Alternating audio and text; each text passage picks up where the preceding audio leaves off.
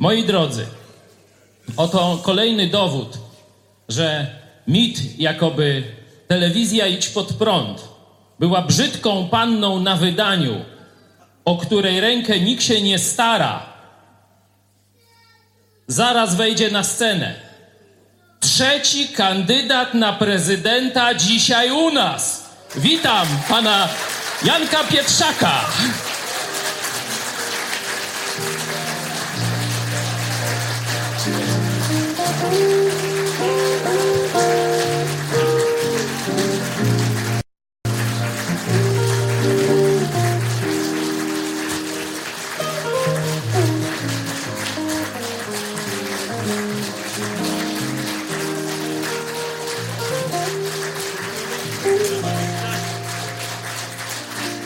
Witam serdecznie, bardzo dziękuję za zaproszenie. Ja tylko przypomnę hasło z kampanii wyborczej pana Janka Pietrzaka. Może nie będzie lepiej, ale na pewno wesele. ale mówiąc na poważnie, oto człowiek, który uzmysłowił mi jedną bardzo ważną rzecz związaną z polskim patriotyzmem i historią. Mamy na swoich kartach największe zwycięstwo militarne w świata. Powstrzymaliśmy bolszewików. Nie we trzech, nie we dwóch, tylko sami. I właśnie Jan Pietrzak uświadomił mi, że to, co powinno być jak łuk triumfalny w Paryżu, tak powinna Warszawa witać wszystkich turystów, gości z całego świata, że to powinien każdy polski turysta wywozić jako pamiątkę z Warszawy. Jest tylko jeden problem.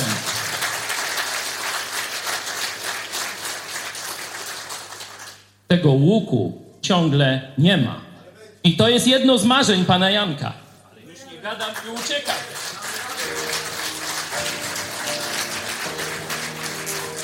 Jeszcze raz witam za referat wprowadzający. Yy, Proszę Państwa, przedstawię kolegów. Krzysztof Paszek, Jerzy Czekalla, Jerzy Stelmaszczuk. Koledzy z kabaretu pod egidą. Oczywiście dzisiaj okoliczność trochę inna niż normalny występ kabaretowy, bo to święto niepodległości jest powodem naszego spotkania. Tutaj Pan słusznie zauważył, że Polska odniosła nie tylko to zwycięstwo, ale wiele zwycięstw, ale Polacy są kształceni na podręcznikach pisanych przez naszych okupantów. Dlatego o naszych zwycięstwach tam rzadko się pisze. Więc może rozpocznę ten, ten koncert od piosenki, która mówi o ostatnich stu latach naszej historii, właśnie o naszych sukcesach, o naszych zwycięstwach, chociaż poświęcona jest miesiącowi innemu, sierpniowi. Tak się złożyło, że kiedyś Solidarność mnie poprosiła, żeby piosenkę o sierpniu napisać, no i zawarłem w niej pewne historyczne spostrzeżenia, proszę Państwa. Także sierpień pozdrawia listopad. Może tak to wytłumaczę. A ponieważ, proszę Państwa, no, wiedza historyczna jest minimalna w narodzie, nie chcę nikogo dotknąć, broń Boże.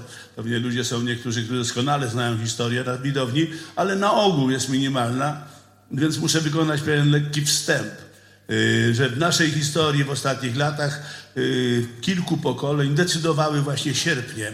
Pierwszy z tych sierpni w piosence to jest sierpień 1914 roku, kiedy pierwsza kadrowa kompania komendanta Piłsudskiego wyrusza na wojnę światową. To jest niezwykłe wydarzenie, ponieważ walczyły z sobą wielkie mocarstwa, mające milionowe armie. Polska na tę wojnę w celu odzyskania niepodległości wysłała jedną kompanię chłopców z drużyn strzeleckich, bo to byli bardzo młodzi chłopcy. Jaką trzeba było mieć wiarę w Polskę? Jaką moc ducha, żeby na coś podobnego się zdobyć, proszę Państwa? A jednak to się powiodło. To jest właśnie fenomen naszej historii. To się udało. Po pierwszej kompanii powstała pierwsza brygada legionów, potem kolejne brygady. Pod koniec wojny Polska dysponowała potężną siłą zbrojną. Przyszła błękitna armia z zachodu generała Hallera, ze wschodu korpus Dobora Muśnickiego. Wielkopolska sama przepędziła Prusaków. Śląsk wykonał trzy powstania i przegonił Niemców. I Polska zwyciężyła w I wojnie światowej. Pokonała trzech zaborców. Podręcznikach piszą, że nam przydzielono niepodległość na konferencji w Wersalu. Otóż nikt by nam niczego nigdy w życiu nie przydzielił, gdybyśmy nie byli silnym, zdecydowanym narodem, który sam sobie tę wolność wywalczył.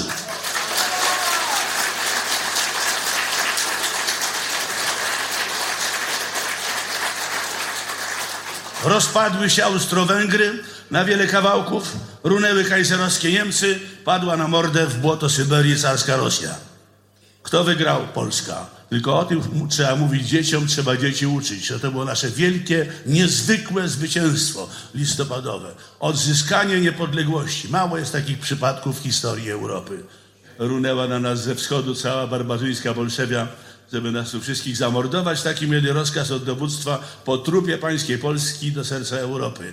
Nie mieliśmy żadnych złudzeń Polacy. Chcieli nas wszystkich wymordować, prawda? Ich marzeniem to było całą Europę podbić. Nie udało się. Polska odniosła wielkie zwycięstwo, jedno z największych zwycięstw swojej historii, historii Europy. Niestety, mówię to z bólem, przerażeniem pewnym i wstydem, Bitwa Warszawska, która była symbolem tej wojny bolszewickiej, Bitwa Warszawska nie ma w Warszawie swojego pomnika. Uważam, że to jest hańba i wstyd. I że wszyscy jako Polacy jesteśmy za to odpowiedzialni. Także od dzisiaj ta odpowiedzialność na Was również spada.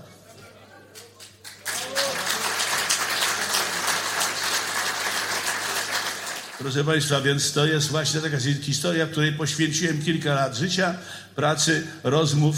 Y, okazało się w pewnym momencie zupełnie idiotycznych, bo rozmawiałem z władzami Warszawy władze Warszawy coś obiecywały im przez trzy lata, a potem się okazało, że władze Warszawy zajęte są zupełnie czym innym, e, rozkradaniem kamienic i działek.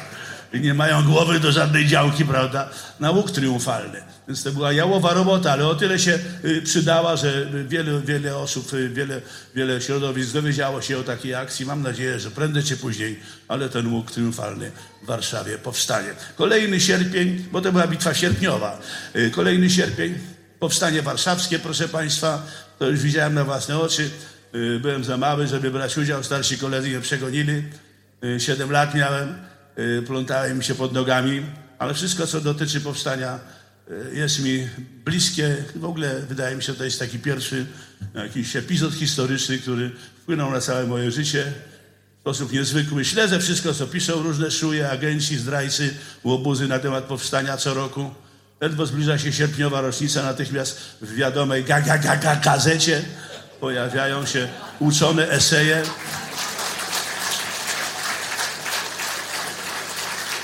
Pojawiają się uczone eseje wynajętych historyków, że to było bez sensu. Jak można tak bez sensu walczyć? Czy Polacy tacy głupi, nic tylko bezsensownie walczą ciągle? Co roku to samo. Cały ten refren się powtarza dziesiątki lat, proszę Państwa. Otóż Wyjaśniam, że sens powstaniu nadali jego uczestnicy. Nie musieli pytać przodków Michnika o pozwolenie. Doskonale wiedzieli, co robią. To było piękne pokolenie wolnej Polski. Na pewno nie byli głupsi od nas. Wiedzieli, że ryzykują życiem, ale wiedzieli też, że życiem warto ryzykować. Dla spraw, dla których w ogóle warto żyć. A taką sprawą jest Polska.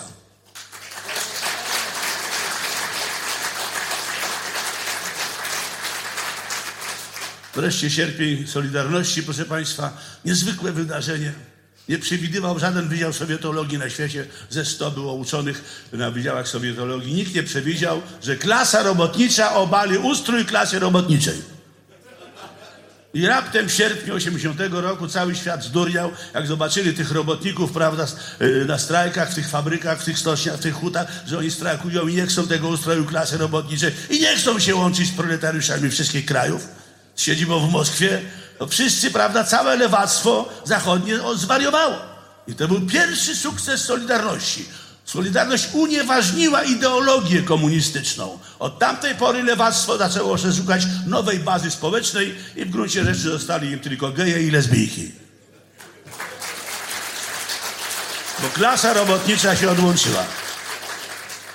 Drugie zwycięstwo, proszę Państwa, to jest geograficzne, ponieważ y, no, to, to sama młodzież, to nikt nie pamięta, ale jeszcze w 80 latach mieliśmy trzech sąsiadów, ZSRR, CSRR, SSRR, SRR, prawda? I to DDR, nerdowo zapyziałe całe. Kto ich lubił? Nikt. I któregoś dnia tak nas denerwowali, że skasowaliśmy te trzy państwa. Powstało siedem nowych, świeżych, nieużywanych państw. Tak było czy nie?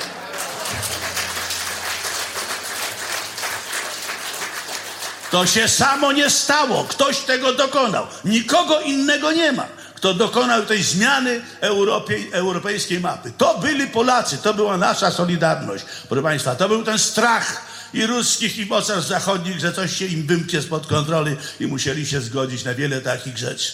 I wreszcie, proszę Państwa, związany z tym, związany z tym element historyczny, motyw historyczny, że Polacy w tym momencie właśnie unieważnili zmowę jałtańską unieważnili Jałtę czy zmowę Roosevelta Churchilla, którzy oddali y, Sowietom Polskę i parę innych krajów, prawda, środkowoeuropejskich. Czyli zdradę aliantów. Polacy to skasowali. Przestała działać Jałta jako układ. Tego dokonała Solidarność. Nikt tego wcześniej nie zrobił i nikt bez nas by tego nie zrobił. Tego dokonała Polska. Zmieniliśmy mapę Europy, zmieniliśmy układy polityczne. Tylko my nie doceniamy, proszę Państwa, tego zwycięstwa Solidarności z wielu powodów. Mówię dlatego, że potem się okazało, że yy, różni prawda, wodzowie Solidarności no, pracowali na różnych etatach, prawda, i tak dalej. I, i przy pół etata. No jednym słowem było dużo świństw, dużo zamieszania, dużo tych gabinetowych zdrad, prawda, nieszczęść. W związku z tym to, czego dokonała Solidarność, się zaciera troszkę. Musimy o tym pamiętać, bo to pierwszy raz się coś takiego udało, proszę Państwa, że bez walki zbrojnej Polacy sami obalili imperium zła. No może to, że sami to przesadzam, bo jednak tu bez y, interwencji Jana Pawła II, naszego świętego papieża, pewnie do tego by nie doszło. Ale to się udało. Powiedział, nie lękajcie się młodym ludziom tacy jak wy, przestali się bać Polacy. I zwyciężyli komunę. Niesamowita sprawa. Jak tak się zastanowić historycznie. W Berlinie czasami urządzają obchody, proszę Państwa, przy resztkach muru i tam przemawiają Niemcy, że Niemcy właśnie obalili mur, czyli to jest symbol upadku komunizmu. Niemcy tego dokonali. Czyli kto personalnie? Towarzyszka Merkel z młodzieżówki socjalistycznej, prawda? Z towarzyszem Honeckerem, dziadkiem komunistą. No. No jak to możliwe, żeby takie brednie opowiadać, a jednak wmawiają nam. Dlatego odwołuję się do tej historycznej pamięci, żebyście pamiętali, że Polska tego dokonała. Nikt inny by tego nie zrobił. Sierpniowa piosenka. Sierpniowa jest opowieść ta, wydobyć Polskę z mroku. Pierwsza kadrowa kompania szła z Krakowa w czternastym roku kompanią ruszyć bój przeciwko trzem tyranom. Czyste szaleństwo, Boże mój, Polakom tylko znane.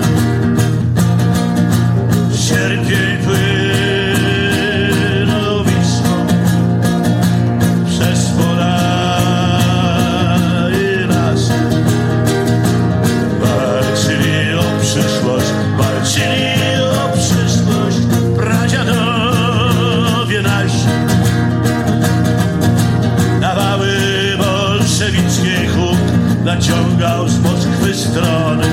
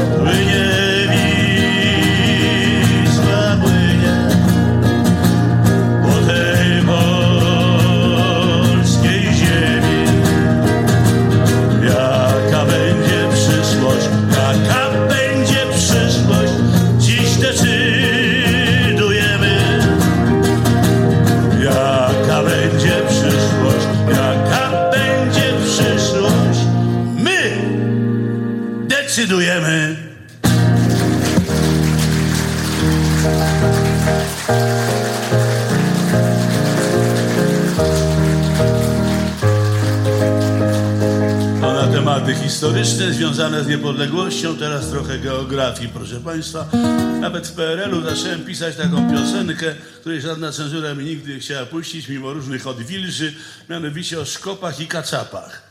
Nie wiem dlaczego cenzura komunistyczna broniła, prawda, że nie wolno tych nazw stosować, bo to nie elegancko. Więc jakie to są poziomy elegancji u takich drani? Szkopy i kacapy zamordowali 10 milionów Polaków, rozgrubszali w czasie II wojny. A ja muszę się elegancko wyrażać, żeby ich nie dotknąć. Rozumiecie Państwo tę historię?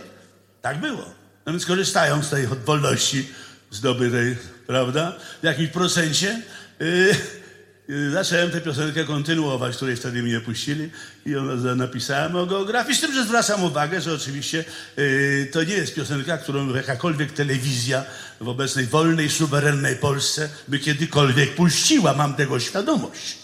Ponieważ te cenzury, nazywane poprawnością polityczną, dalej istnieją i są silnie przestrzegane w stosunku do mojej twórczości. W dziecięcych wspomnieniach gruzów i pożogi wracają potwory, złowrogie narody. Ich zbrodnie, ich brednie, ich Hitler i Stalin, szkopy, kacapy, dzieciństwa koszmary. Pierwsza lekcja polskiej geografii. Tutaj wschód, tam zachód Szkopy i kacapy Dwa wraże imperia Postrach Europy Złowieszcze, ponure Kacapy i szkopy. Dziś niby spokój Granice spokojne.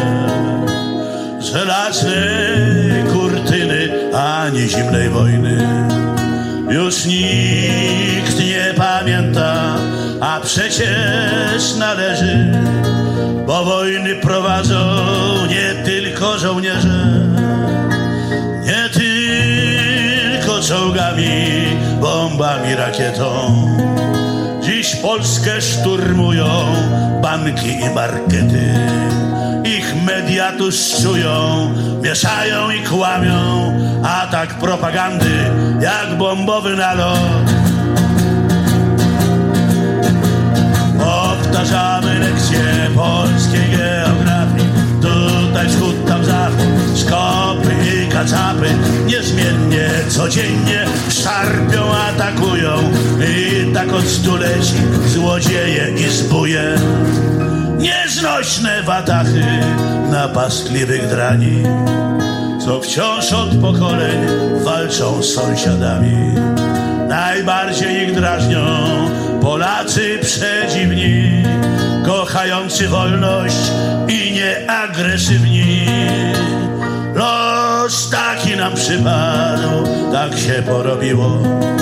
Bez buntów i powstań już by nas nie było.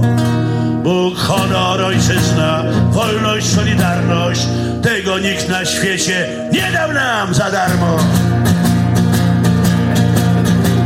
Powtarzamy lekcje polskiej geografii, tutaj wschód, tam zachód, szkopy i kacapy, niezmiennie, codziennie szarpią, atakują i tak od stuleci złodzieje i zbóje. Oto pierwsza lekcja polskiej geografii, wschód, tam szkopy i kacapy, dwa wraże imperia, postrach Europy, złowieszcze, ponure, kacapy i szkopy.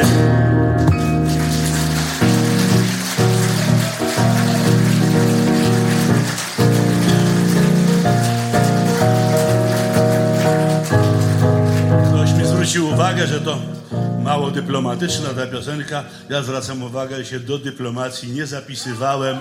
Mój kabaret polega na tym,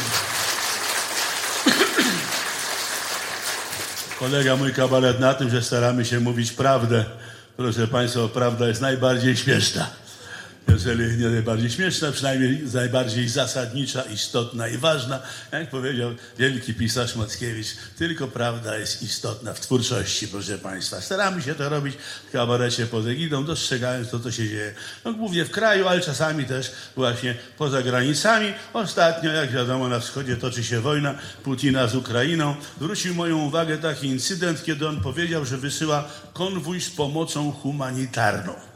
Trochę zdębiałem, bo to jest państwo, które pomocy humanitarnej nie udzieliło nigdy w swojej historii nikomu.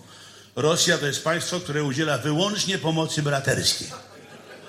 Ostatnio na naszych oczach tej pomocy braterskiej udzielają Syrii. To jest pomoc braterska. Polakom w 1939 roku udzielili pomocy braterskiej, prawda? No Czechy 68, Węgry 56. Zawsze pomoc braterska, nigdy humanitarna. Więc rozumiecie Państwo, że to była spora inspiracja, żeby o tym napisać. Ciężarówek klawieszysta farba na nich ledwo wyschła. Bo na biało kazał je malować wódz. Wiozą bary od Stalina, bo ich nie chce Ukraina. Biały konwój zbliża się, a potem wóz. Biały konwój z czerwoną zarazą. Jak trojański koń. Pod plateką dziwny wynalazek. Humanitarna broń. Pędzą skrzynie ze sprzętem na wybojach, zakrętach to historii. Liznął ten wie.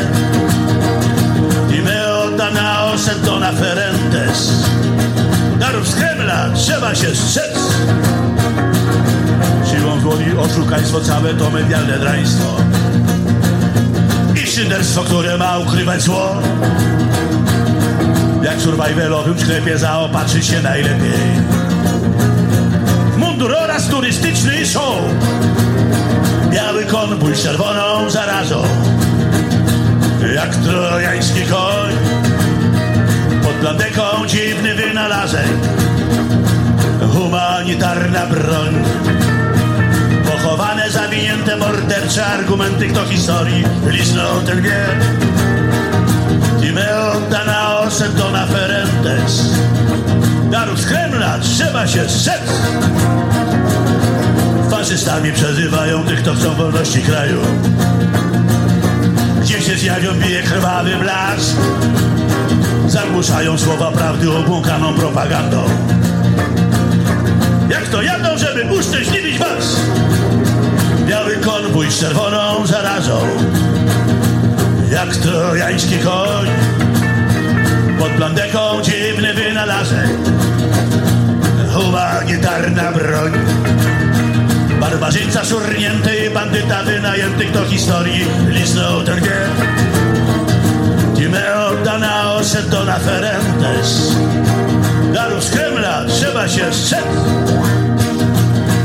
Zniewolona Ukraina to jest spadek od Stalina. A Putinek też imperium chce mieć. Jak się uda z jednym krajem, biały konwój pomknie dalej. I zatrzyma się koło nas gdzieś. Biały konwój z czerwoną zarazą. Będzie gna w. Od Putina Gaspadina ma rozkazy, by podpalić w Europie. Zatrzymajmy konwojentów, troglodytów, przeklętych do historii, liznął ten wie. I me oddana osetona ferentes. Darów z Kremla trzeba się strzec.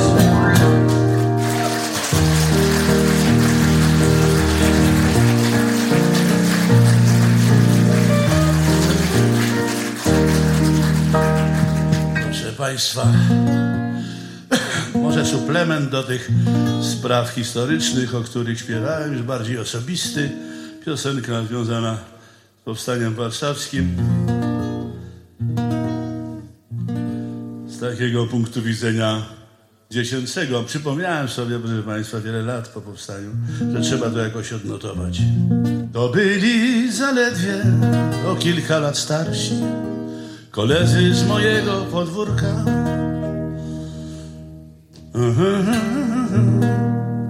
Dorównać im w marszu, gdy szli do powstania na zbiórkę. Andrzejek był w hełmie złocisto-strażackim, Staś miał rogatywkę z orzełkiem. Dowódca drużyny niósł granat za paskiem i pięknie błyszczącą manierkę. My małe pętaki za nimi śmignali, by ważnej nie stracić zabawy. Tak byli dorośli, odważni, wspaniali, szli szkopów przegonić z Warszawy. Warszawskie dzieci pójdziemy do domu smarkacze krzyczeli daremnie, gdy my z patykami na sznurkach jak dym pędziliśmy za nimi przez jezdnię do starych warsztatów na zbiórkę. A Niemcy już most minowali Kierbedzia, patrole sprawdzały kenkarty. Po bramach czaiła się groza i bieda, ludy pędziły jak harty. Wystrzały huknęły od placu Wilsona, jak dreszcz by przeleciał nad Wisłą. I łzy niespodziane i radość szalona, że im odpłacimy za wszystko. Warszawskie dzieci pójdziemy. Powiedział ktoś matce, gdzie widział mnie w mieście. Znalazła mnie tam cudem prawie. Przylała po tyłku, nie chciała wyjaśnień i patyk złamała mój karabin. Poczułem się nagle prawdziwą ofiarą powstańczych nadziei i złudzeń. A potem sto piekieł dokoła się działo, ginęli i domy i ludzie. Chłopaków z podwórka już nikt nie zobaczył, podobno nie wszyscy zginęli. A ja chyba muszę im wreszcie wybaczyć, że mnie do powstania nie wzięli. Warszawskie dzieci pójdziemy w bój, za każdy kamień twój, stolico damy krew. Warszawskie dzieci pójdziemy w bój, gdy padnie rozkaz swój, poniesiem wrogom gniew.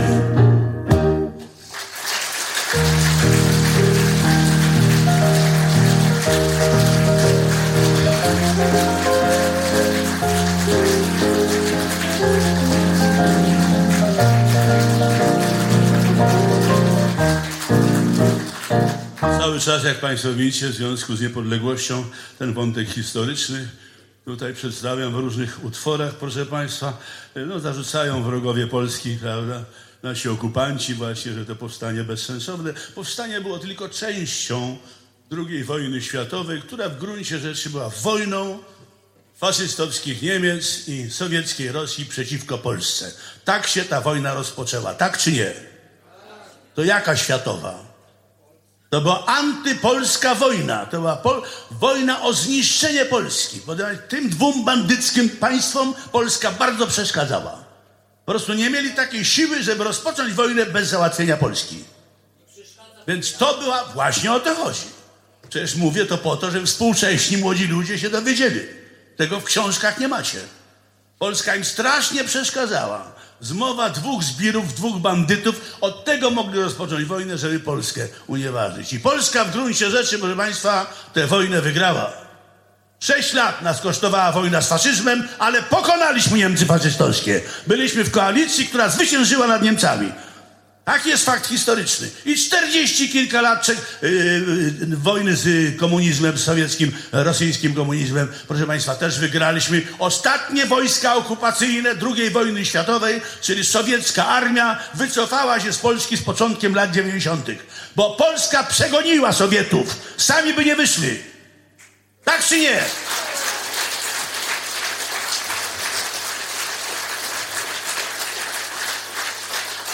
Nie można mówić o bitwie warszawskiej, o, o, o powstaniu warszawskim, że było nieważne. Było jedną z bitew tego, tej wojny, którą Polacy y, ofiarą wielu milionów ludzi, ofiarą wielkich strat, jednak wygrali, proszę Państwa. Pokonaliśmy i faszyzm, i komunizm.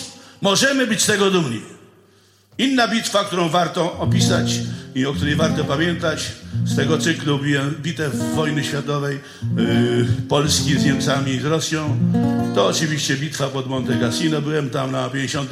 rocznicy, proszę Państwa, zaproszony przez generałową Andersową, yy, żonę generała Andersa. Spotkałem zresztą również panią Annę, która teraz w Polsce przebywa, jest senatorem, ministrem ale wtedy była bardzo młodą jeszcze y, dziewczyną. Natomiast panią generałową, proszę Państwa, miałem przyjemność występować y, w Londynie i tam y, na północ Londynu, w tym w środkowej Anglii, w latach, pod koniec lat 80., jak mnie zaczęli wypuszczać, już paszport zacząłem dostawać, komuna jakoś się już łagodziła i między innymi odbyłem z panią generałową wielką trasę w Australii, do której sama przez te wszystkie lata nie dotarła. Więc proszę sobie wyobrazić jej zdziwienie, jeżeli ja ją zaprosiłem, żeby ze mną pojechała do Australii odwiedzić swoich y, kolegów żołnierzy generała Andersa, którzy tam wyglądowali po, y, po wojnie. Było to zupełnie niezwykłe przeżycie występy z generałową Andersową. Zresztą jej pierwszy mąż tam mieszka, spotkali się kilkadziesiąt lat po wojnie właśnie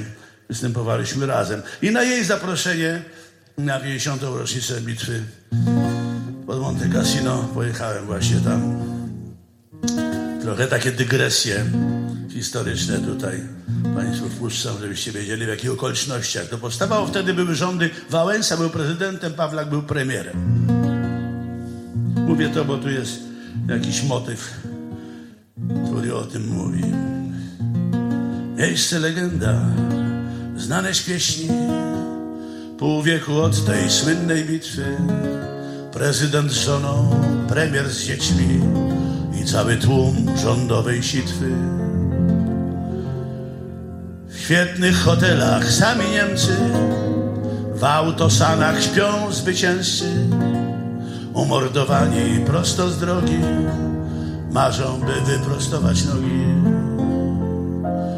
Polska bieda na Monte Cassino świętuje chwałę swych rycerzy, co szli pół świata, by tu zginąć, bo wolność krzyżami się mierzy. O piątej rano ich zwieziono na cmentarz deszczem spłukiwany, by usłyszeli echo komend głosy kolegów, huk wystrzałów. Po drodze jakiś czwaniak nędzny, co wyjazd cały ten nakręcał, nic nie załatwił, zwiał z pieniędzmi wypłacanymi prosto z serca. Polska bieda na Monte Cassino świętuje chwałę swych rycerzy, co szli pół świata by tu zginąć, bo wolność krzyżami się mierzy. O, widzisz, Zosiu, pod tym krzyżem spoczywa Władek z Wołkowyska. Razem byliśmy na Sybirze, zanim nas Anders nie odzyskał. Z brzegu alejki to twój wujek. Miał lat dwadzieścia, kiedy poległ.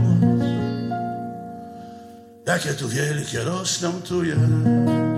Nie to co u nas z duńskiej woli. Polska wolna pod Monte Cassino Świętuje chwałę swych rycerzy Co pół świata by tu zginąć, bo wolność krzyżami się mierzy. I tylko maków dziwnie mało, prawie nie widać ich w tym roku. Tak to w piosence pięknie brzmiało, że brak tych maków mąci spokój. Felek Konarski już nie dożył, który napisał o tych makach.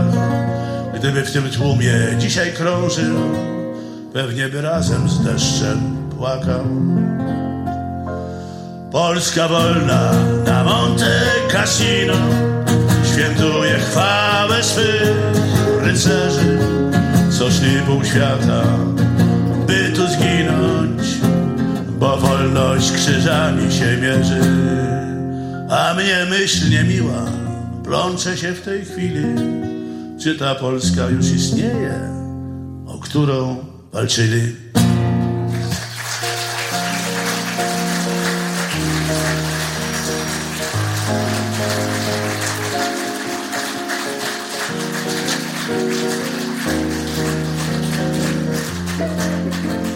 Jeszcze, proszę Państwa, jeszcze kolejna grupa bohaterów wygranej przez nas II wojny światowej.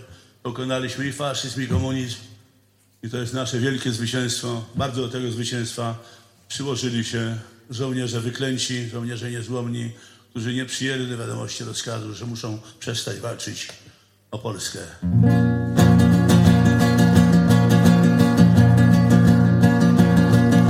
Łączka brzmi niewinnie, a to miejsce kaźni. Jak je pojąć, trudno ludzkiej wyobraźni. Tu zdrajcy narodu pod osłoną mroku wrzucali do dołów polskich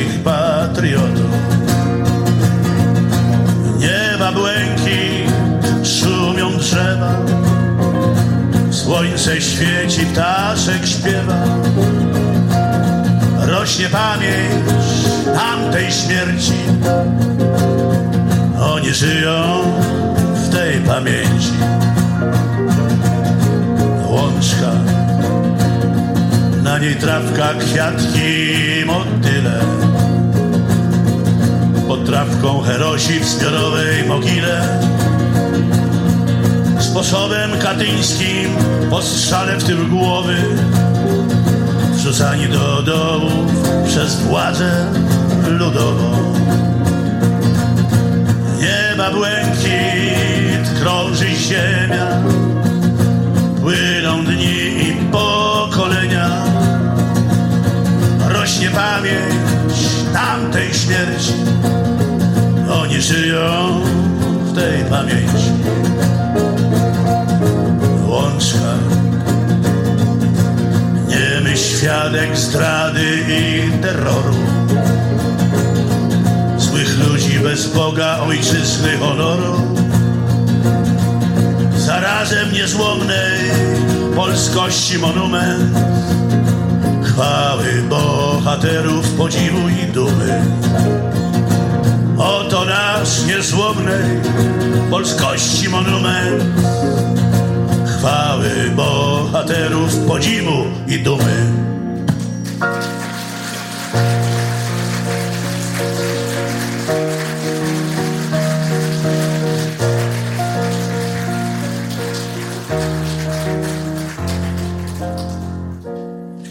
Państwu swoje piosenki pisane w różnych okresach, w różnych czasach, pod wpływem różnych impulsów, ale jedna z pieśń będzie nie mojego autorstwa, ale jest dla mnie równie ważna, bo usłyszałem ją na emigracji, po raz pierwszy na występie ją w 1971 roku, na krótko, taki sukces odniosłem, że następny raz paszport dostałem w 80 roku dopiero, ale mówię o tym, bo wtedy właśnie w czasie tych występów po Ameryce w 71 roku usłyszałem jakiś chór, polonijny, który śpiewał pieśń, która zakazana była w PRL-u w tamtych latach, a mnie ona urzekła właśnie pewną moralną wyższością i pewnym stosunkiem do polskich spraw, godnością niesamowitą. Piosenka Modlitwa obozowa napisana przez żołnierzy polskich po wrześniu 1939 roku w obozie internowania w Rumunii. O Panie, któryś jest na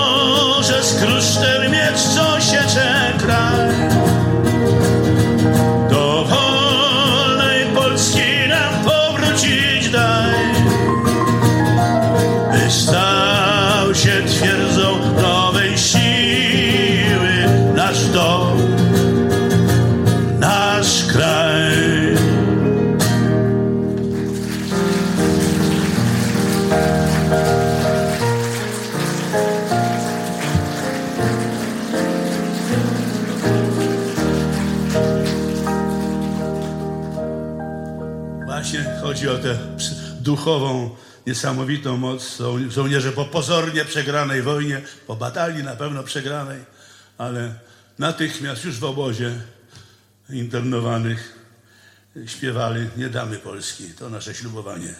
Nigdy. Niezwykła moc ducha.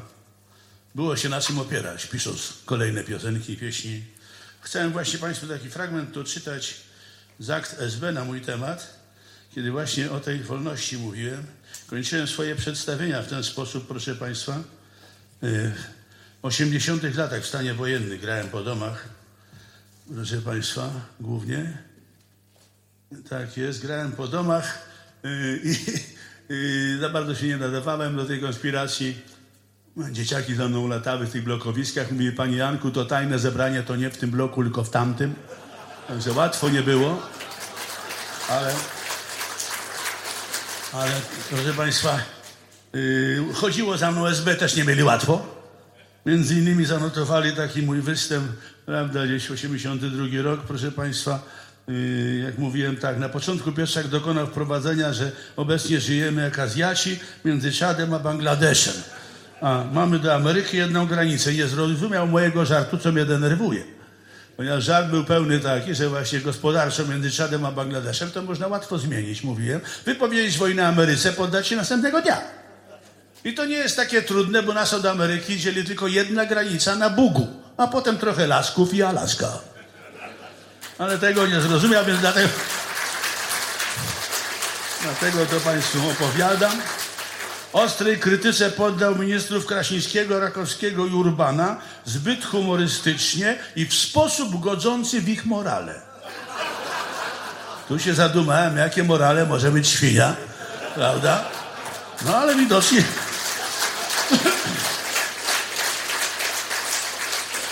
Ale zwracam uwagę na słowa zbyt humorystycznie. Jaki humorysta na świecie ma taką recenzję, że jest zbyt humorystyczny? To są moje najlepsze recenzje w gruncie rzeczy, te akta SB, proszę Państwa. Wyśmiewał nawet wojsko, że stoi na czele akcji antyalkoholowej generałowie Oliwa, Baryła i Żyto.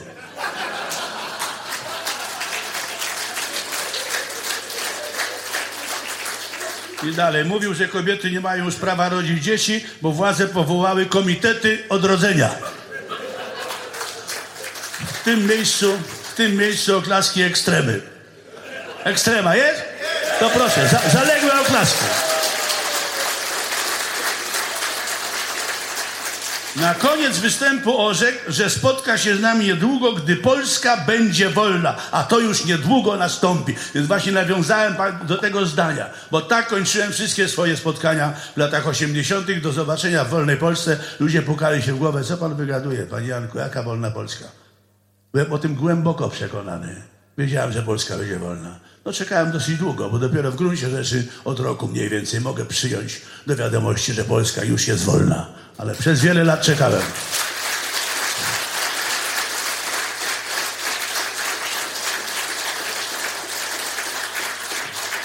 Skoro już zacząłem czytać, tu cytować taką książkę, wydałem, ona nosi tytuł Jak obaliłem komunę. Proszę nie myśleć, że w megalomanię wpadłem, czy szajba mi odbiła jakaś. Tylko, proszę Państwa, tak sądzą ci ubecy, którzy tu piszą.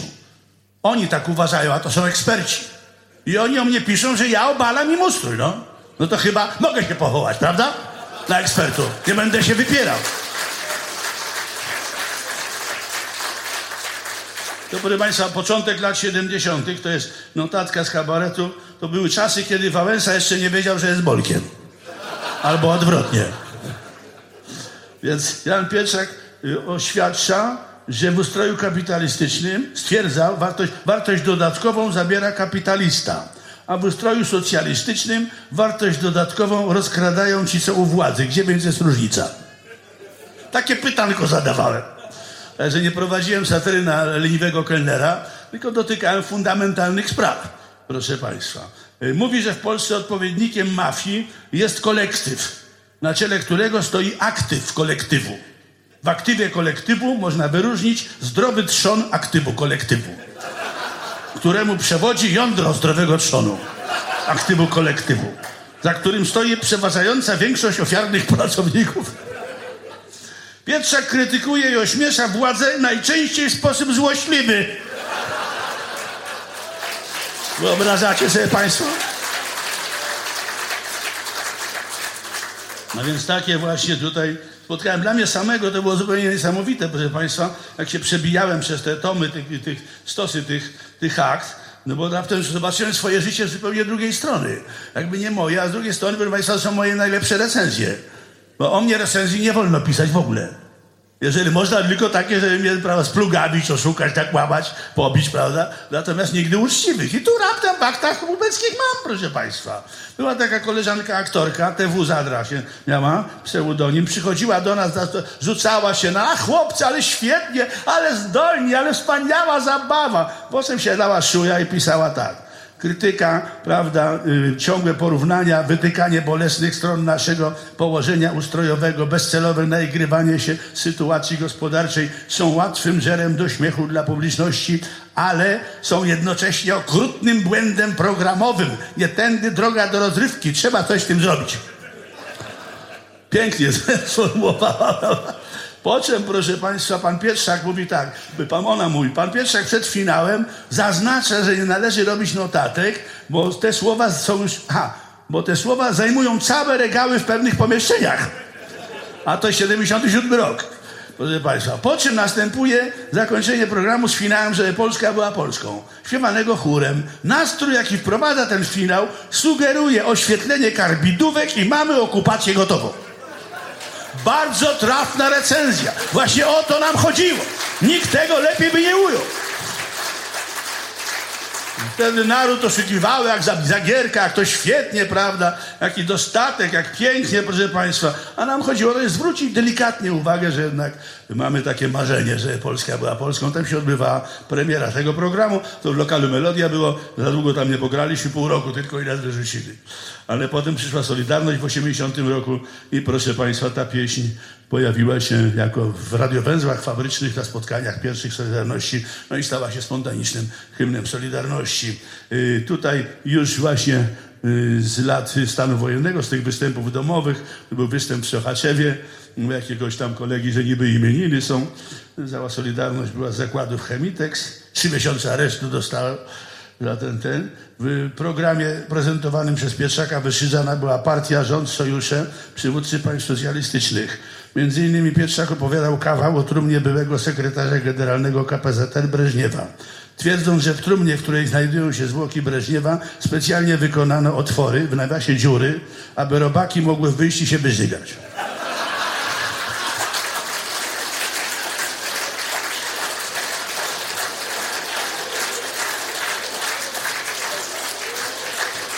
Sam bym tego z siebie nie powiedział, bo byście myśleli, że se dodaję żartów z przeszłości. A tak mam od ekspertów napis, że ja to naprawdę mówiłem. A no, więc to o tyle mi pomagają, proszę Państwa, w tym, żeby Państwu uświadomić, że mój kabaret, istnieje kabaret pod egidą 50 sezon, ale łącznie z hybrydami, w których zacząłem występować w 60 roku, no występuję 56 lat. To naprawdę nie jest zły wynik, jak na moją branżę.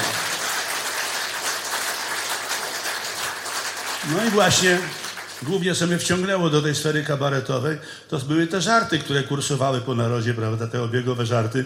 One były w gruncie rzeczy potężnym zastrzykiem siły jakiejś. Jeżeli człowiek y, w ogóle tak społeczne zainteresowania miał, to w gruncie rzeczy y, prawda, jakaś inteligencja, błysk były w tych żartach zakazanych, nielegalnych, prawda?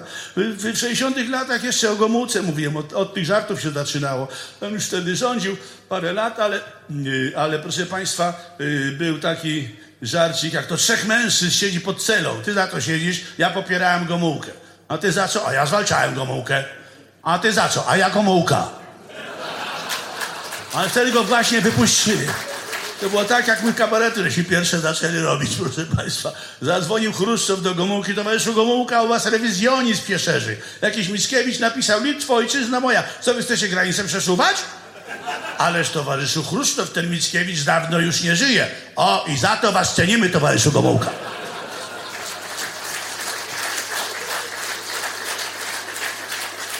Ten Chruszczow to też była beczka śmiechu. On uważał, że komunizm potrafi się sam wyżywić, wiecie? I chyba w to wierzył idiota nawet. Kiedyś w ONZ-cie walił butem w mównicę i wołał, pszenica u nas rośnie jak słupy telegraficzne. Ktoś zapytał, tak wysoko? Nie, tak rzadko. Zwied... Zwiedzał kołchoz hodowlany, zrobiono mu zdjęcie pośród tuczników. Podpis pod zdjęciem. Treci z lewej, Nikita Sergiejewicz. Bo inaczej nikt by tego ryja nie odróżnił. Taka była uroda tego przywódcy proletariatu światowego. tak jest, proszę Państwa. No ale oni z Gomułką właśnie spowodowali, ci dwaj komedianci, że ja się w tym zawodzie znalazłem. To były tak śmieszne postacie. No Gomułka to miał jeszcze fragmenty przemówień fantastyczne. Gdybyśmy mieli blachę, zarzucilibyśmy Europę konserwami, ale nie mamy mięsa. Taki typowy. Polska przedwrześniowa stała na skraju przepaści, a myśmy zrobili dalszy krok naprzód. Wystarczyło cytować. Już miałem w kabarecie program, prawda? Tak jest. Oczywiście nie wszystkie one były cenzuralne, więc to czasami się mówiło, jak się nie widziało na widowni jakichś ubeków, prawda? Ale te żarty krążyły i z naszego kabaretu wychodziły, proszę Państwa. A taki pierwszy żarcik natury politycznej, jaki w ogóle zapamiętałem z dzieciństwa, lata 40. tuż po wojnie, jakiś mężczyzna robi awanturę y, na poczcie. Proszę Państwa, Pani za znaczki sprzedaje, ten znaczek z bierutem w ogóle nie chce się przykleić. Ona patrzy, no tak, bo Pan pluje z drugiej strony.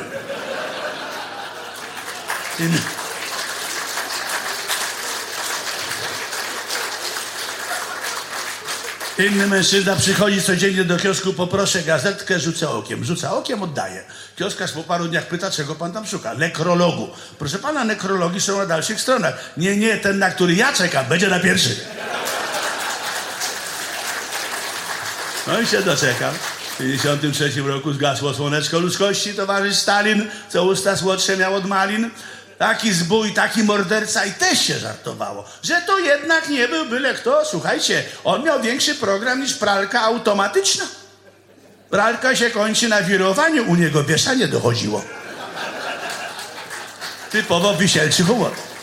Ale jak się w takim ustroju żyje wisielczym, to i tak się żartuje. Żarty najpełniej oddają ducha epoki. Stoi Stalin na trybunie, przyjmuje defiladę, podbiega dziecko. Wujku, daj cukierka. Stalin mówi, paszą won. Głos komentatora telewizji. A mógł zabić. I się śmiejemy, bo to jest śmieszne. Ale przecież jak człowiek się zastanowi, co ja wygaduję, to koszmar jest. Nie tylko mógł, ale zamordował. Miliony ludzi. Największy ludojad w historii ludzkości. A my się śmiejemy. Wiecie, na czym polega potęga polskiego humoru? Rozumiecie, dlaczego mnie to tak wessało? Ten, ten zawód, proszę Państwa. Tłumaczę się, dlaczego w takiej profesji się znalazłem. Ja mam trzy wyższe wykształcenia. Ja skończyłem wyższą szkołę oficerską radiolokacji w Wielkiej Górze. Naprawdę. Jestem zawodowym oficerem. Radiolokacja, moja specjalność, elektronika. Tak.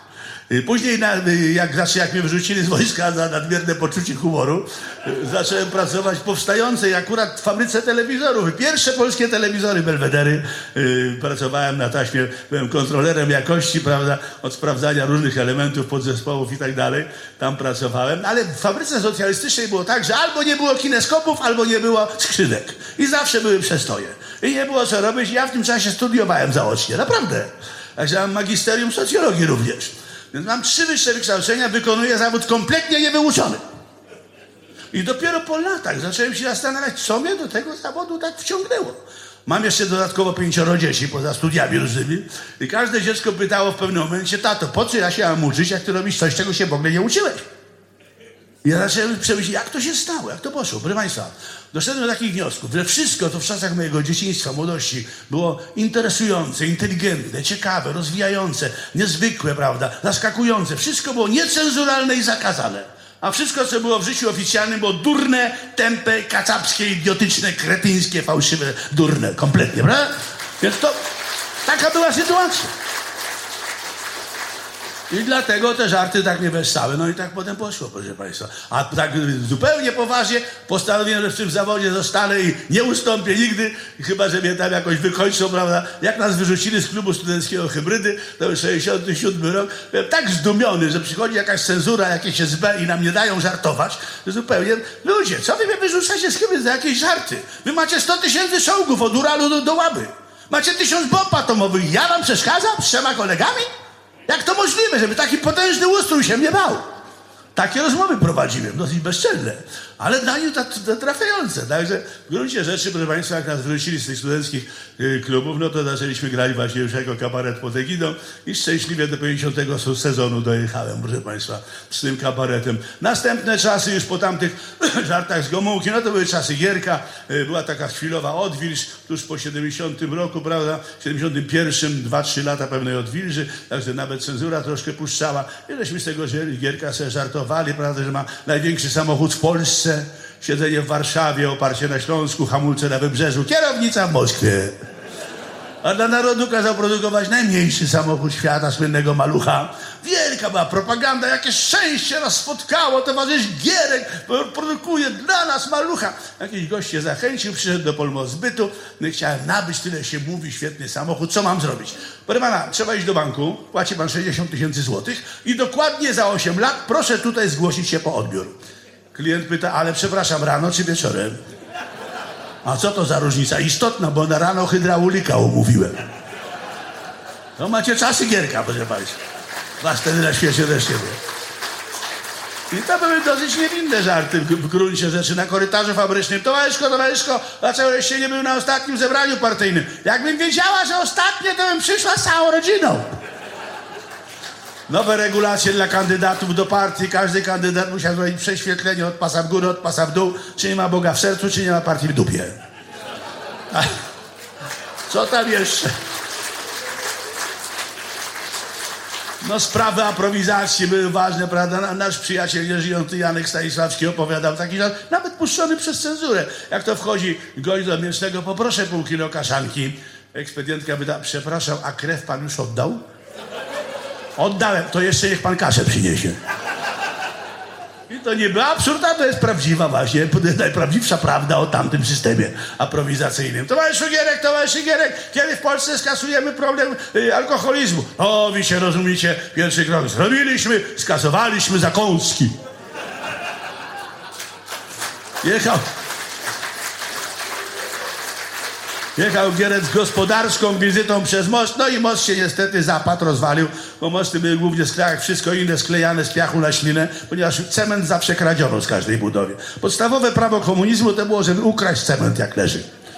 Gdzie leży cement trzeba kraść, bo inaczej się nie bo cementu w ogóle nie można, nie było do zakupów, tylko trzeba było ukraść. No i w każdym razie coś tam budowali, to się potem rozwalało, rozpadało, Gierek padł do rzeki, chłopcy ze wsi go wyławiają, on im dziękuję, jak się mogę zrewanżować, że się mnie uratowali, pomogli mi. I jeden mówi, ja bym chciał dostać rower, załatwimy ci rower, synu, a ty, a ja talon na motocykl, będziesz miał talon, a ty, a ja pogrzeb na koszt państwa. Dlaczego? Bo jak się ojciec dowie, kogo ratowałem, to mnie zabije.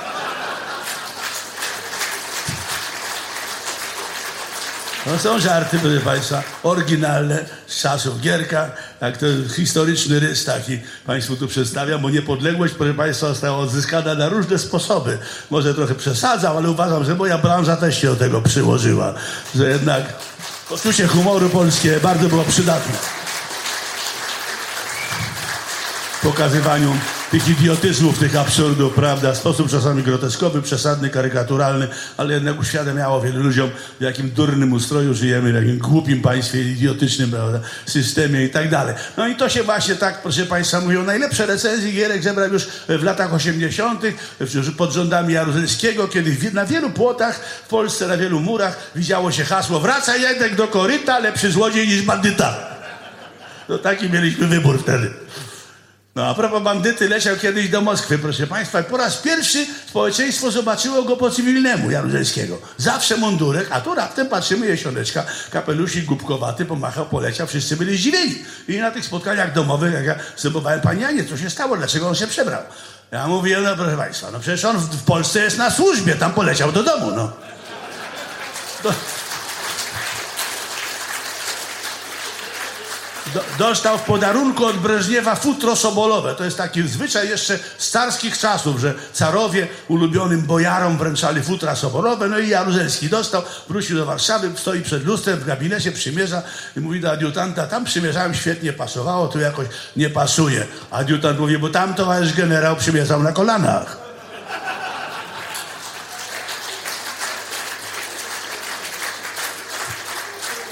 Inne spotkanie Jaruzelskiego, proszę Państwa, z drugą stroną świata, z prezydentem Reagan, e, Ro- Ronaldem Reaganem i pyta go, jaki jest najważniejszy czynnik w rządzeniu państwem, kiedy człowiek znajdzie się już na szczycie tej piramidy władzy. Reagan mówi, najbliższe otoczenie. To jest kilka osób, od których zależy cała Twoja wiedza, wszystkie podpisy, wszystkie decyzje. To muszą być niezwykle e, inteligentni ludzie, przenikliwi, mądrzy, prawda, i tak dalej. Zaraz to zademonstruje. I wzywa swojego wiceprezydenta, Busha, ówczesnego, Busha seniora. Bush, proszę nam powiedzieć, kto to jest. Urodziła go twoja matka, nie jest to ani twój brat, ani twoja siostra. Bush mówi, panie prezydencie, oczywiście, to jestem ja. Jaruzelski wrócił do Warszawy, wzywa generała Kiszczaka. Kiszczak, powiedzcie, kto to jest. Urodziła go wasza matka, nie jest to ani wasz brat, ani wasza siostra. Kiszczak mówi, towarzyszu, sekretarzu, towarzyszu generale, dajcie mi tydzień, znajdę tego sukinsyna. Jaruzelski mówi, nie znajdzie się. Dlaczego? Bo to jest Bush. Takie żarty się opowiadało. Tak? No jeszcze to do Breżniewa, proszę Państwa, wezwał kiedyś na naradę sztabowców Paktu Warszawskiego. Przyjechali wszyscy, prawda, tam ci ministrowie, marszałkowie, generałowie. Czechosłowację ówczesną reprezentował dzielny wojak Szwejk, ich najwybitniejszy wojskowy. No i po narazie Breżniew zaprasza towarzystwo do tajnego bunkra. Mówi, tu są trzy guziki, które decydują o losach ludzkości. Żółty, niebieski, czerwony. Nacisnę guzik żółty, rakiety lecą na Chiny, Chiny przepadną. Nacisnę niebieski, dwie Ameryki, szlak trafia. Nacisnę czerwony, cały świat ginie poza paktem warszawskim ze Związkiem Radzieckim na czele. A Szwejk mówi, u nas w Pardubicach to żyła taka Helenka Machaczkowa. Ona miała trzy nocniki, żółty, niebieski, czerwony. No i co? Zesrała się na schodach.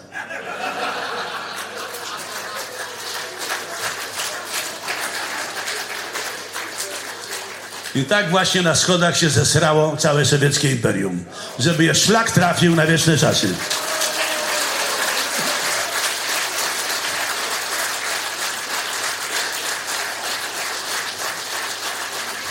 I jego parszywe potomstwo też. Dziękuję za zrozumienie.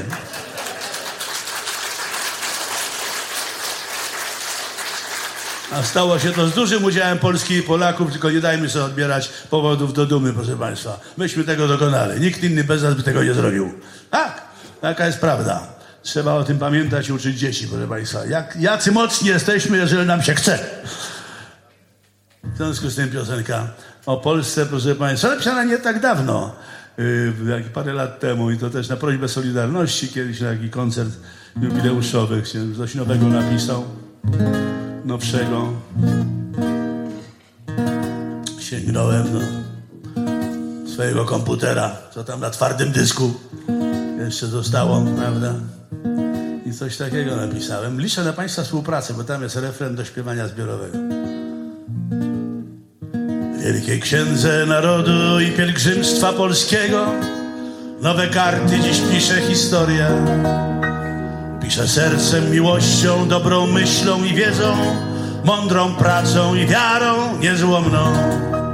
Niech żyje Polska Niepodległa, biało-czerwona. Niech żyje Polska Solidarna, nieustraszona Niech żyje Polska. Naszych marzeń, pragnień i dążeń Niech żyje Polska. Nasza duma i obowiązek. Ale samymi brawami się nie wywiniecie. Trzeba się nauczyć Uwaga, specjalna próba, ale łatwo wpada w głowę, proszę Państwa. Wytężamy wszelkie moce umysłowe, co tam komu zostało, po gimnazjum. I uczymy się, uwaga. Niech żyje Polska, niepodległa, biało-czerwona. Niech żyje Polska, solidarna, nieustraszona. Niech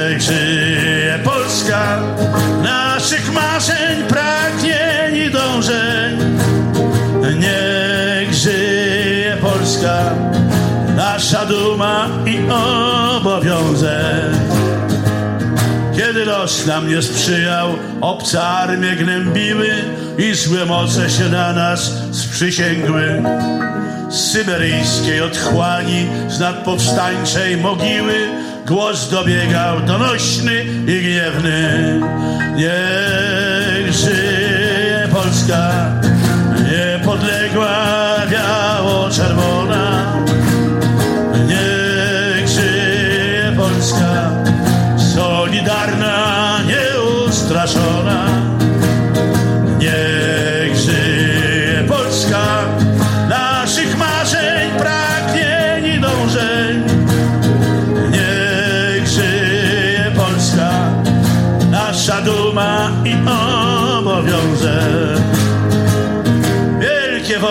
Światowe, uwieńczone zwycięstwem, pokonany komunizm z faszyzmem. Szły brygady pokoleń, silne duchem i męstwem, miłujące nad wszystko ojczyznę. Niech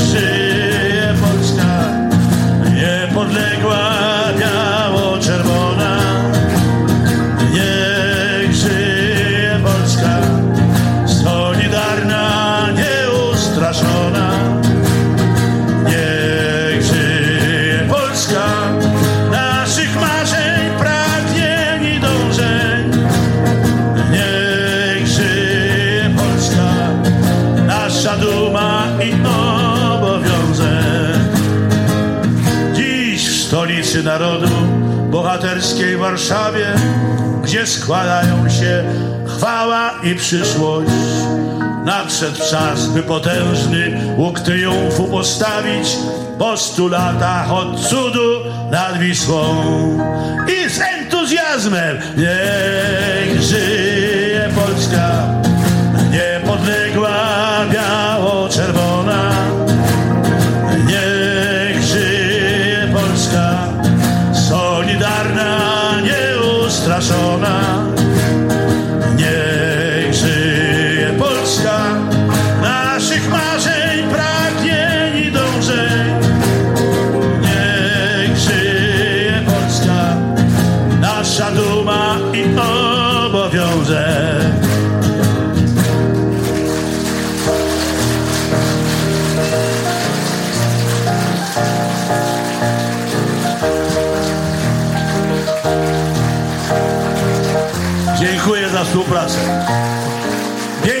Śpiewacie.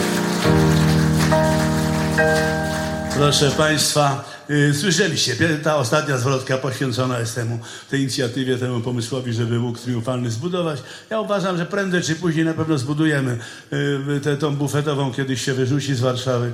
I to jest bardzo prosty problem, to nie ma żadnych trudności ani finansowych, ani technicznych. To jest wyłącznie decyzja polityczna, żebyśmy mieli władzę, która nie słucha Moskwy, a słucha Polaków. To tylko o to chodzi.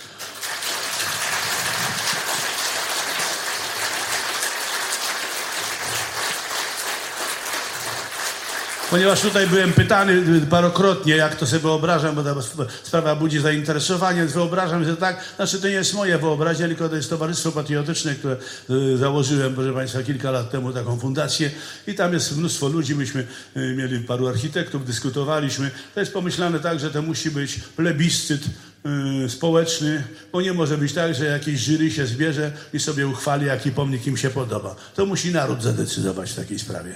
Absolutnie jestem tej, tej, y, zgodny z tą opinią. W związku z tym trzeba będzie rozpisać oczywiście konkurs taki do pracowni architektonicznych na całym świecie. Jest ich dużo, będą na pewno zainteresowane. Zresztą wielu architektów polskich pracuje na świecie, mamy z nimi kontakty i przyślą swoje projekty i wtedy w jakiejś dużej sali wystawowej czy na stadionie powiedzmy jakimś dużym zrobimy wystawę tych projektów i będzie plebiscyt, jaki projekt budujemy.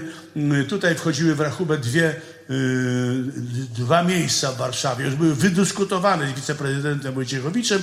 Jedno z nich to jest na osi Saskiej, między Pa- Parkiem Saskim, między grobem nieznanego żołnierza a Pałacem Lubomirskich. Tam jest bardzo duża przestrzeń, centrum miasta, piękna, historyczna przestrzeń. Kiedyś tam była przed wojną jakaś taka oś Saska zwana, prawda? Jedno miejsce, a drugie, y, a drugie miejsce nad Wisłą, także dwie nogi tej, tego łuku triumfalnego z dwóch stron Wisły ma, miałyby być. I to Praga Północ bardzo popiera ten, bo też chcą mieć udział w tym. Także cała e, Rada Pragi Północ też taką uchwałę podjęła, że oni chcą właśnie, żeby taka była e, ta, e, tak, taki pomysł te, tego monumentu, czyli łuk nad Wisłą. Cud nad Wisłą, łuk nad Wisłą. Popatrzcie Państwo, po Google'ach pewnie latacie, to jest taka miejscowość St. Louis. W Ameryce tam stoi taki łuk, który właśnie pobudza wyobraźnię, bo to jest tak wielki, wi- wielki ten łuk, że całe to miasto właściwie w perspektywie tego łuku widać.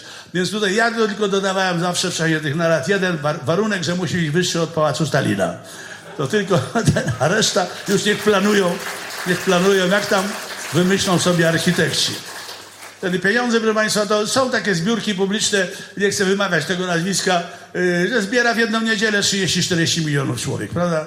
Więc nie jest problemem zebrać yy, w Polsce od Polaków po parę złotych, po 10-20 złotych, zebrać tych ileś milionów, ile to będzie kosztować. Bo to jest problem bardzo tkwiący w wielu rodzinach, w wielu miejscowościach. Ludzie pamiętają swoich przodków, którzy brali udział yy, w tej wojnie z bolszewikami i to jest naprawdę niezbędne, żeby ten, ten łuk postawić. Także nie sądzę, żeby były to jakiekolwiek problemy finansowe. Od państwa z budżetu y, nie zamierzamy brać ani złotówki, żeby nam potem nie wygadywali, żeśmy tam dzieciom zabrali czy, czy staruszkom, prawda? To się zbierze. Liczę na zgromadzonych tutaj, że w tej sprawie pomożecie. O, to tutaj się, tutaj Gierek nam wyskoczył, prawda? Bo to właśnie, ja w kabarecie zresztą yy, szydziłem wtedy z niego, pomożecie, pomożemy. A mówię, no to co towarzysze, pomrzecie? Pomrzemy. No ale to przepraszam, dygresja historyczna. W każdym razie jestem przekonany, że nie jest to żadna sprawa finansowa. Czekamy tylko na taką władzę w Warszawie, która nie będzie przeszkadzać, a nam pomoże w tej sprawie. Poza tym uważam, że fundament tego łuku, tego monumentu, bo to nawet nie wiadomo do końca, jak to będzie wyglądać. Przecież teraz y, niesamowite pomysły są architektoniczne na, na, świecie, niezwykłe wyobraźnie, więc y, dajmy szansę projektantom, prawda? Co wybierzemy, co będzie najpiękniejsze. W każdym razie ten monument, proszę Państwa, jest, ma fundamenty w nas, w naszych rodzinach, w naszej pamięci, w naszych sercach, prawda? w piosenkach śpiewanych. Się. No zaraz Państwu uświadomię. No. Co śpiewali żołnierze 100 lat temu, prawda? W czasie Bitwy Warszawskiej, jak zakończenia wojny. Co śpiewali? Nie noszą nam pasów, lecz szary ich strój, nie mają ni srebra, ni złota i w pierwszym szeregu podąża na bój.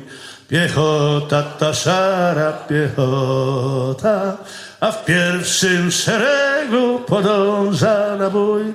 Piechota, ta szara piechota. Maszerują szelcy, maszerują, karabiny błyszczą, stary strój, a przed nimi drzewa salutują, bo za naszą Polskę idą w bój. No i wiele zwrotek jest tam, tylko chciałem wam uświadomić, że ten fundament jest w naszej pamięci. Patrzcie, ile lat minęło. Z tą piosenką na ustach walczyli bohaterowie 20 roku. Tak, i oś- i 18. No i oczywiście wiele innych było. Teraz z okazji yy, koncertów niepodległości młodzież, yy, chóry śpiewają bardzo dużo piosenek z tamtych, z tamtych wojen. To wszystko tkwi w naszej świadomości, w naszej wrażliwości estetycznej, wrażliwości moralnej. Jesteśmy zawsze po stronie żołnierzy, którzy walczą o godne sprawy, o wolność, o niepodległość. To jest w naszych sercach. Także ja nie mam żadnych wątpliwości, że ten łuk triumfalny Bitwy Warszawskiej powstanie.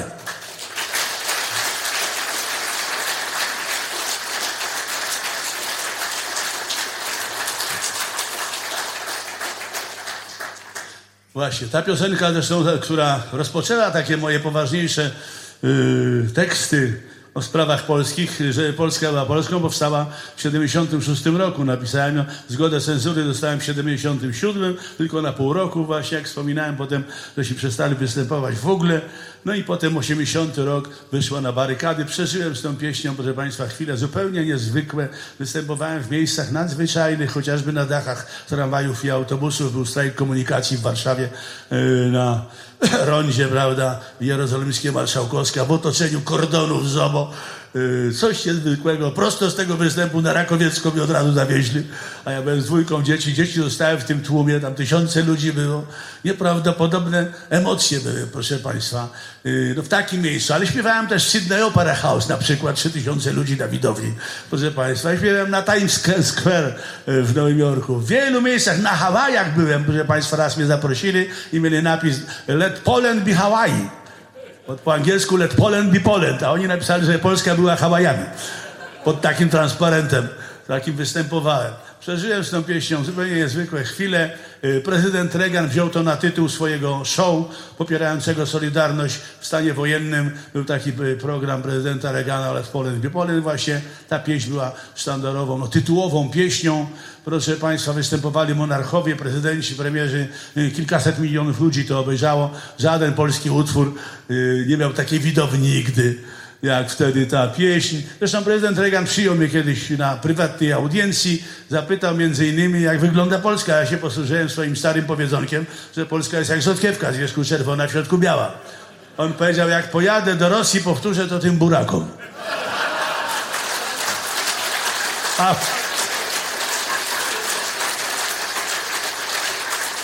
Autentyczna rozmowa, naprawdę. O warzywkach rozmawiałem z prezydentem Reagana. No tak było, naprawdę. Proszę Państwa, no może jeszcze królową brytyjską wspomnę, była w Polsce w 90 latach, y, w Sejmie przemawiała i również zacytowała te słowa, że Polska była Polską. Zadzwonił do mnie świętej pamięci Dudek Dziewoński, świetny aktor, trochę starszego pokolenia. Mówi, Janek, od kiedy Elka druga cytuje się w przemówieniach, mówię do ciebie, szer. Także taki tytuł mi nadał. Starszy kolega, więc możecie do mnie mówić proszę sera. Przeżyłem z tą pieśnią chwile właśnie anegdotyczne, zabawne, ale niezwykłe uniesienia, nie, niezwykłe wzruszenia, proszę Państwa. Pamiętam te wybory 89 rok, jaka wielka nadzieja były, była, że wolność wreszcie, y, całe stadiony, prawda, błonia gdzieś pod rynki miast, jak wszyscy to śpiewali w wielkim uniesieniu, wzruszeniu. Przeżyłem zupełnie niesamowite rzeczy, kiedyś napiszę książkę na ten temat, jak się trochę zestarzeję, nie będę miał więcej czasu, to wtedy siądę i napiszę książkę. Co haha, co haha. Nie mam czasu na razie. Tyle roboty, że człowiek nie ma czasu na pisanie wspomnień. A. Trzeba zacząć hodować kiedyś wnuki, pisać wspomnienia. No zabieram się powoli. Wszystko zależy od tego, czy Polska będzie Polską. Jak już będzie, jak już to załatwicie, młodzi ludzie, to ja naprawdę się zwolnię z tej roboty. No. Mogę wam obiecać. A na razie śpiewam, a zwłaszcza w ostatnich tych ośmiu latach poprzednich rządów wróciłem do tej pieśni. Były lata, że myślałem, że sprawy tam idą wolno, może pokrętnie, ale jakoś idą w tym kierunku, żeby Polska była Polska. Ale się okazało, że zupełnie nie, bo ta władza tych Tusków, Kopaczów, tych komorowskich, prawda, jakaś haniebna zupełnie władza. Oni w, ogóle, w gruncie rzeczy w ogóle nie chcieli, żeby Polska była Polską. Oni to mówili wprost, oni sobie nie życzą. Po co im Polska? Oni są Europejczycy, no, zasmarkani. Europejczycy wielcy się znaleźli. Polska im niepotrzebna. Historię Polski wyrzucili z liceów przecież. Lektury ograniczyli, wielkie polskie lektury, dzięki którym w ogóle Polska przetrwała. Bo jak były zabory, to całe państwo mieściło się w słowach poetów i pisarzy, prawda? I oni to wszystko powyrzucali. A ten jeszcze, ten, ten Tuszek to w ogóle nienawidzi polskości. On mówił wprost, napisał w artykule, że polskość to jest nienormalność. Nic tylko te bitwy, te, za, te zamieszki, prawda, to ganianie z tymi karabinami, tak mu się to strasznie nie podobało, że uciekł do Brukseli z tego wszystkiego. Więc proszę Państwa, widzicie, jakie były czasy. Właśnie w tamtych latach wróciłem do śpiewania tej pieśni. Yy, w czasie wyboru pomagałem wielu ludziom godnym, moim zdaniem, właśnie śpiewając to. No i teraz też przypominam, że młodzież jakby ten nastrój złapała, a starszaki, żeby sobie przypomnieli, jakie mieliśmy marzenia 30-40 lat temu. Bo to w gruncie rzeczy jest pieśń o marzeniach, chociaż pozornie traktuje o przeszłości. Ale takie były cenzuralne warunki, że trzeba było pisać o czymś tamtym, a nie o tych. Ale to wszystko publiczność rozumiała. Kto pamięta, jakie słowa, proszę towarzyszyć mi.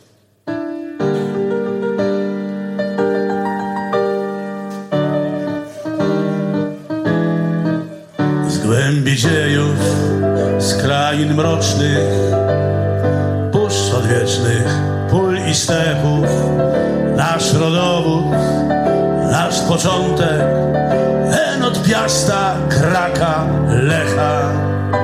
Długi łańcuch ludzkich istnień, połączonych myślą prostą, żeby Polska, żeby Polska, żeby Polska była Polską, żeby Polska, żeby Polska, żeby Polska była Polską. Wtedy, kiedy los nieznany rozsypywał nas po kątach, kiedy obce wiatry gnały, obce orły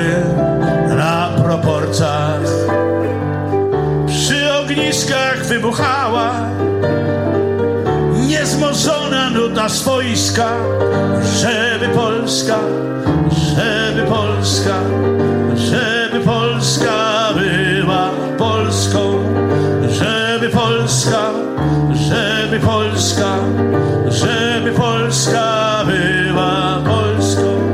Zrzucał uczeń portret cara, ksiądz ściegienny wznosił modły, opatrywał wóz, trzymała, dumne wiersze pisał Norwid.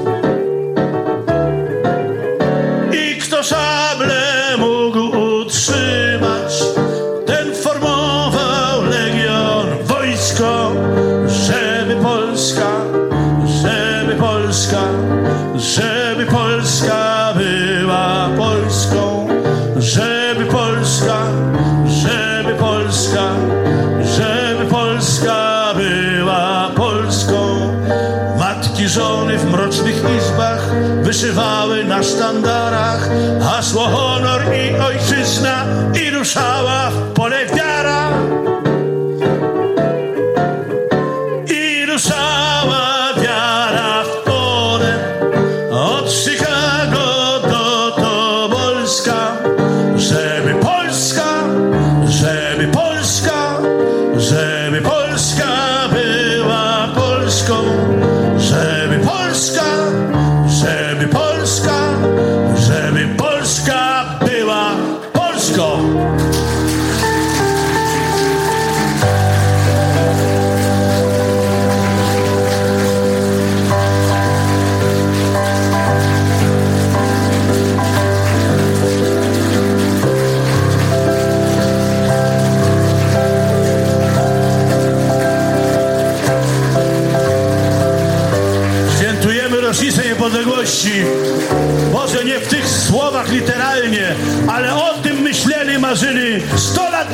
Polacy.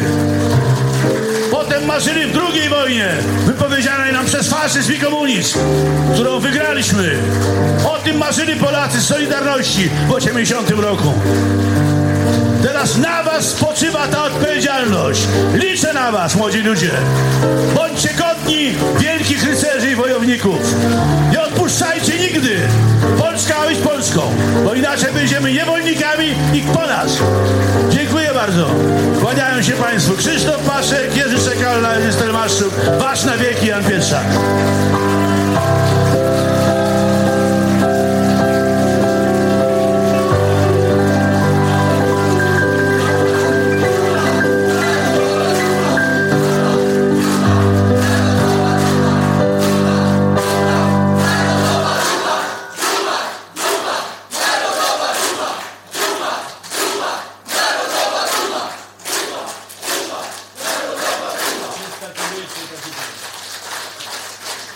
Tej sytuacji, jako człowiek dumny, traktuję to jako zobowiązanie. Jeszcze jeden utwór, proszę usiąść.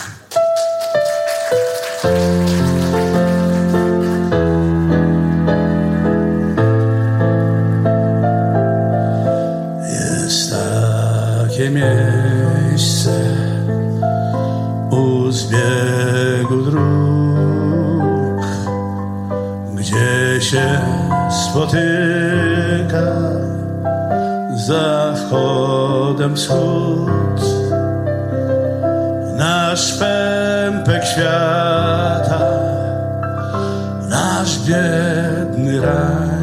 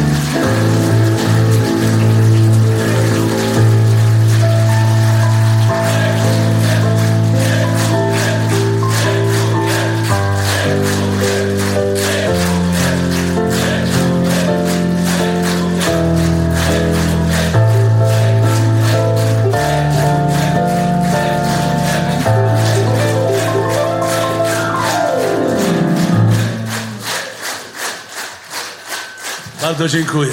Pogody ducha, optymizmu życzę, bo tylko optymiści potrafią zmieniać świat, a nasza część świata, Polska, wymaga zmian. Liczę na Was. Bądźcie dumni, uśmiechnięci, dzielni.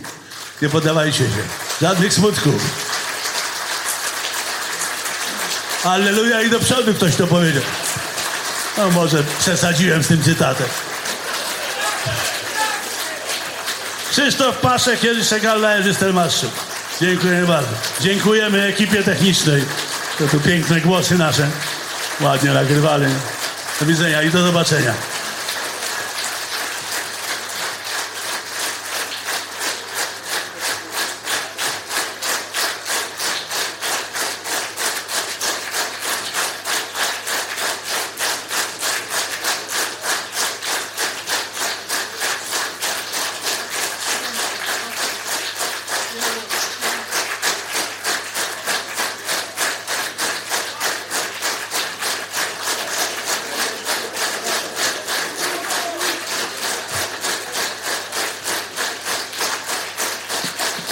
Bardzo dziękuję Panu. Wszystkiego wesołego. Dziękuję bardzo. Do zobaczenia. Kabaret pod egidą występuje w y, hotelu Victoria teraz, proszę Państwa.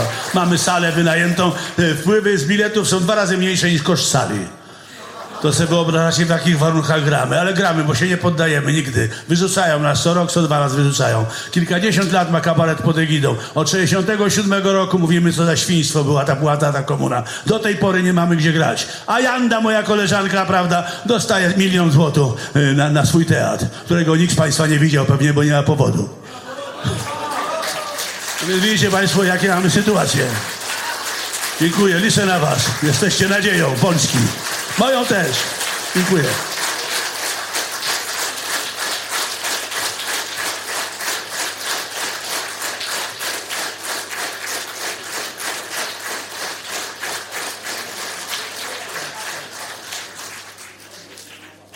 Tu jeszcze dalej trwają rozmowy Polaków, tak jak za dawnych lat.